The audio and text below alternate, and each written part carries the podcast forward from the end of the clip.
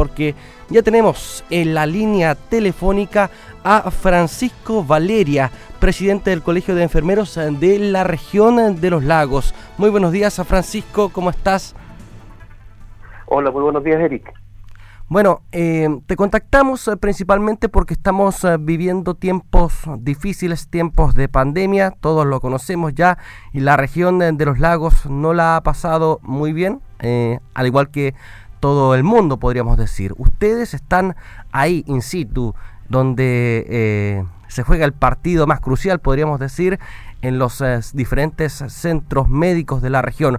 Primero que todo, ¿cómo han vivido estos meses difíciles de trabajo incesantes, podríamos decir.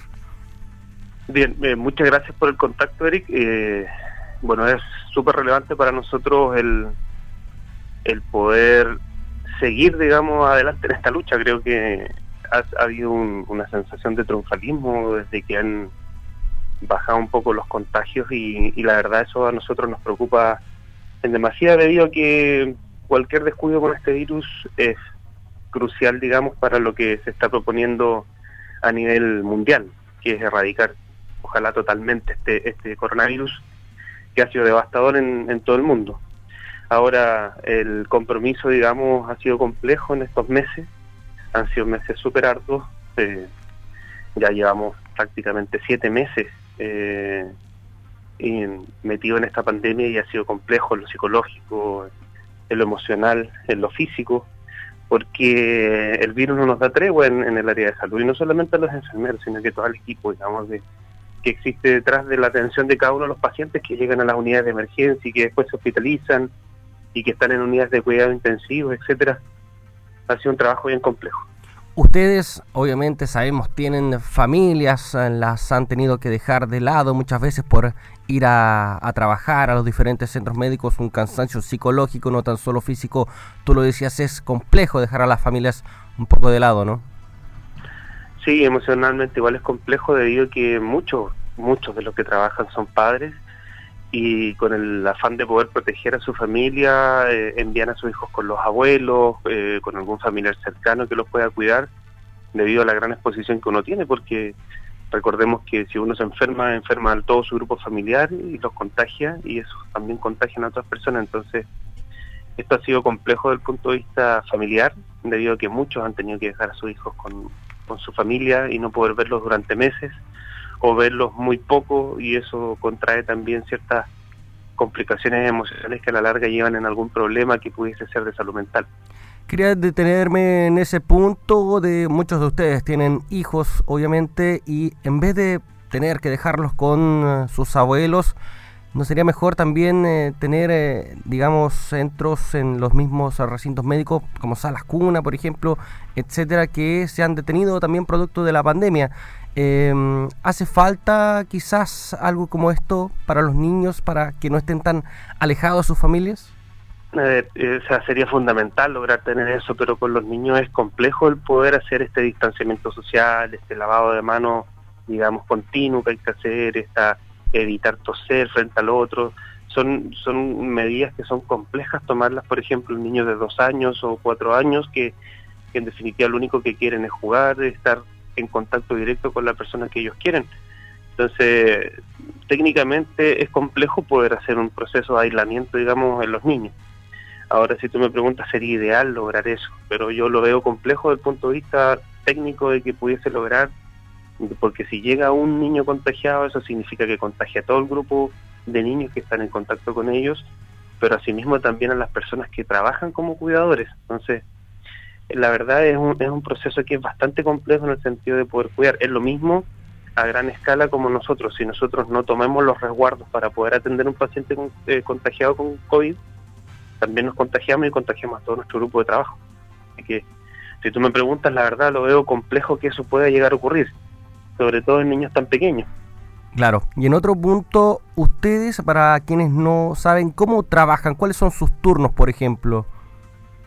Bien, lo que pasa es que hay, hay que entender que hay distintos tipos de atención. Digamos. Está, hay tres niveles de atención en este caso, que es la atención primaria, que hablamos de los consultorios, en este caso los conocidos como CEFAM, los SECOF, que son los Centros eh, Comunitarios de Salud Familiar, ya que se ubican en poblaciones puntuales, digamos, eh, y eso se enfocan, digamos, en la atención primaria y aquellos tienen trabajo, digamos, de las 8 de la mañana a las 5 de la tarde y que a veces tienen lo que se llama extensión horaria, que a veces llegan hasta las 8 y ellos hacen atenciones domiciliarias. En esta época están trabajando fuertemente, digamos, en el seguimiento de, de todos los pacientes que han estado contagiados con COVID, de sus grupos familiares también, exponiéndose ellos también a esto mismo, obviamente. Y la atención primaria que obviamente conocemos todos, que se está tratando de brindar en la medida de lo posible a las personas que tienen más necesidades. Obviamente eso se ha reducido, digamos, las atenciones en los consultorios debido a esta misma pandemia, porque están enfocados en cubrir estas necesidades que te explicaba anteriormente.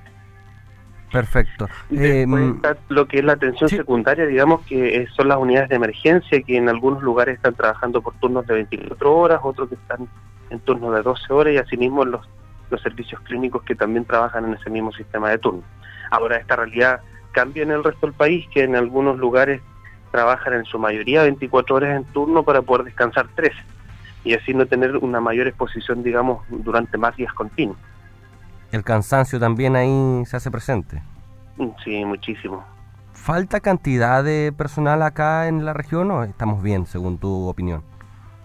Eh, siempre, siempre, ha existido, hablando, te voy a hablar ahora de los profesionales de enfermería, siempre existió un déficit en, a nivel nacional, digamos, con esto. O sea, creo que la pandemia agudizó una problemática que viene desde hace años. No es de ahora de que tuviéramos una necesidad absoluta y repentina, digamos, de enfermeros o enfermeras en los distintos centros médicos, digamos, centros de atención de salud. Es una realidad que se viene arrastrando hace muchos años y que la verdad la sobrecarga la vienen llevando no, desde ahora, sino que la vienen llevando desde hace muchos años. Ahora se acrecenta, digamos, con las medidas que se toman y la atención que se brinda, digamos, a este tipo de pacientes que es mucho de mayor complejidad.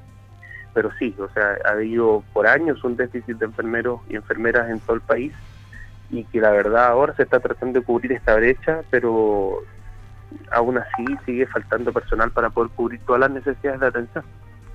Acá eh, también eh, se vivió una situación compleja tanto en Puerto Montt como también en Osorno con brotes eh, de coronavirus dentro de los mismos recintos hospitalarios. ¿Cómo vivieron aquella situación? Bueno, acá ha sido complejo en el sentido de que Osorno es una ciudad relativamente pequeña y el contacto estrecho es, es constante, digamos, tanto en los funcionarios como en, la comunidad en general. Y el brote que se vivió eh, es algo que es esperable, digamos, en este tipo de, situaciones como pandemia. Y la verdad nunca pensamos que iba a ser tampoco tan, tan grande, tanto para la institución, que eso significa mucha habilidad emocional, eh, porque prácticamente es un estigma social. Tuvimos la gente, eh, la triste no ir a ver a las familias, ir a ver a nuestros colegas y, prácticamente un malos tratos, les jugamos entonces para las enfermeras y para los médicos, para los nivel superior de enfermería, auxiliares. El, siempre estas cosas uno puede de hacerlas mejor. Y aquí siempre para nosotros no, no se ha detenido, eh, no, no bajar los brazos y nosotros digamos lo hemos manifestado en redes sociales, lo hemos manifestado en la televisión con nuestra presidenta nacional de que no hay que bajar los brazos. Yo creo que hay una sensación de relajo en la comunidad de que esto ya pasó.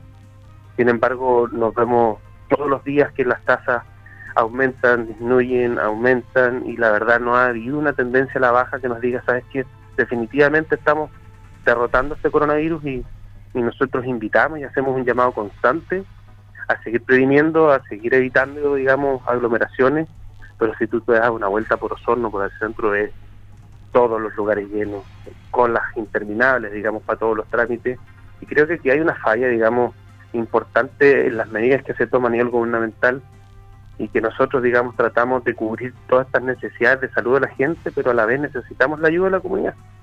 Y, y aún es complejo poder, poder encontrar soluciones para esto claramente la comunidad tiene que hacerse parte de esto. Ahora, eh, según tu percepción, ¿cómo ha actuado la autoridad de salud en, este tema acá en la región?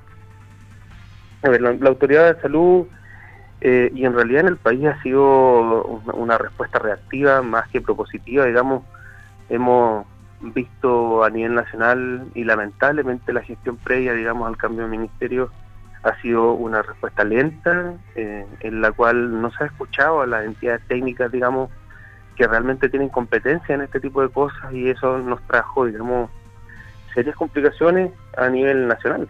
Eh, y la verdad, ahora, digamos, estamos tratando de, lograr eh, controlar situaciones, pero el hecho de que exista este tipo de relajo, el, eso de, poder, eh, entendemos de repente que existe la necesidad económica de poder ayudar a los diferentes empresarios, a los diferentes emprendedores, pero no olvidemos que esta, esta pandemia ha sido súper letal. Ha fallecido mucha gente en el país, y no voy a decir solamente el país, sino que en el mundo han fallecido millones de personas con esta pandemia, y en, cierta, en ciertos puntos se ha visto que, el gobierno ha apelado un poco más a lo económico que a lo social. Eh, y creemos nosotros, digamos, como una carrera que es preocupada, digamos, de la salud, pero también enfocada mucho en lo social, que aquí hay prioridades que eh, son diferentes, digamos, desde lo que nosotros podemos opinar a lo que las personas o las autoridades que nos gobiernan eh, tienen. Eh, y aquí la verdad hay mucho por mejorar, hay mucho camino por recorrer todavía y, creo que nos falta muchísimo por mejorar. Bueno, en este sentido entiendo la impotencia que existe al momento de ver o conocer el fallecimiento de una persona producto del virus. Por último, ¿algún mensaje te están escuchando en Osorno, también en Puerto Montt, en toda la región de los lagos, eh, presidente del gremio de enfermeros en la zona? ¿Algún mensaje hacia la comunidad para terminar la entrevista? Bien, nosotros agradecer esta tribuna, Eric, eh, de darte el tiempo de poderte comunicar con nosotros. Para nosotros es fundamental, digamos, que, que más allá de los aplausos, más allá de los bocinazos, de los cacerolazos que pudiese dar la gente apoyando a los, al personal de salud, creo que es fundamental no bajar los brazos, fundamental no no relajarse, y creo que todavía nos, nos toca un largo trecho eh, por seguir. Nosotros, la verdad, es complejo porque tú te enfermas, te contagias y la verdad tienes que volver al trabajo a seguir luchando contra esto. Así que yo creo que el único llamado de, a la comunidad es apoyar, digamos, en esta situación. Eh, ha sido complejo para todos, no solamente para el personal de salud, y creo que es fundamental el apoyo de la gente. El lavarse las manos constantemente, el utilizar la las mascarillas correctamente, que es una cuestión fundamental en estos tiempos el distanciamiento social y no ir a, lugares que la verdad eh, no son necesarios, no son como productos de primera necesidad. Eh, vemos tiendas que están repletas de gente y la verdad eso nos causa, digamos, un, serio problema, digamos, de salud pública y que necesitamos esto para todos, para el bien de todos, no solamente para el personal de salud, sino que para todos necesitamos acabar con esto y, y la verdad, si no ponemos de nuestra parte todos, difícilmente vamos a poder salir adelante. Francisco Valeria, presidente del Colegio de Enfermeros de la región de los lagos, fuerza, ánimo y muchas gracias por el trabajo que están realizando y gracias también por el contacto aquí en, Radio Sago. Que estén muy bien. Igualmente, Eric, muchas gracias y que sigan haciendo su trabajo de comunicar. Saludos.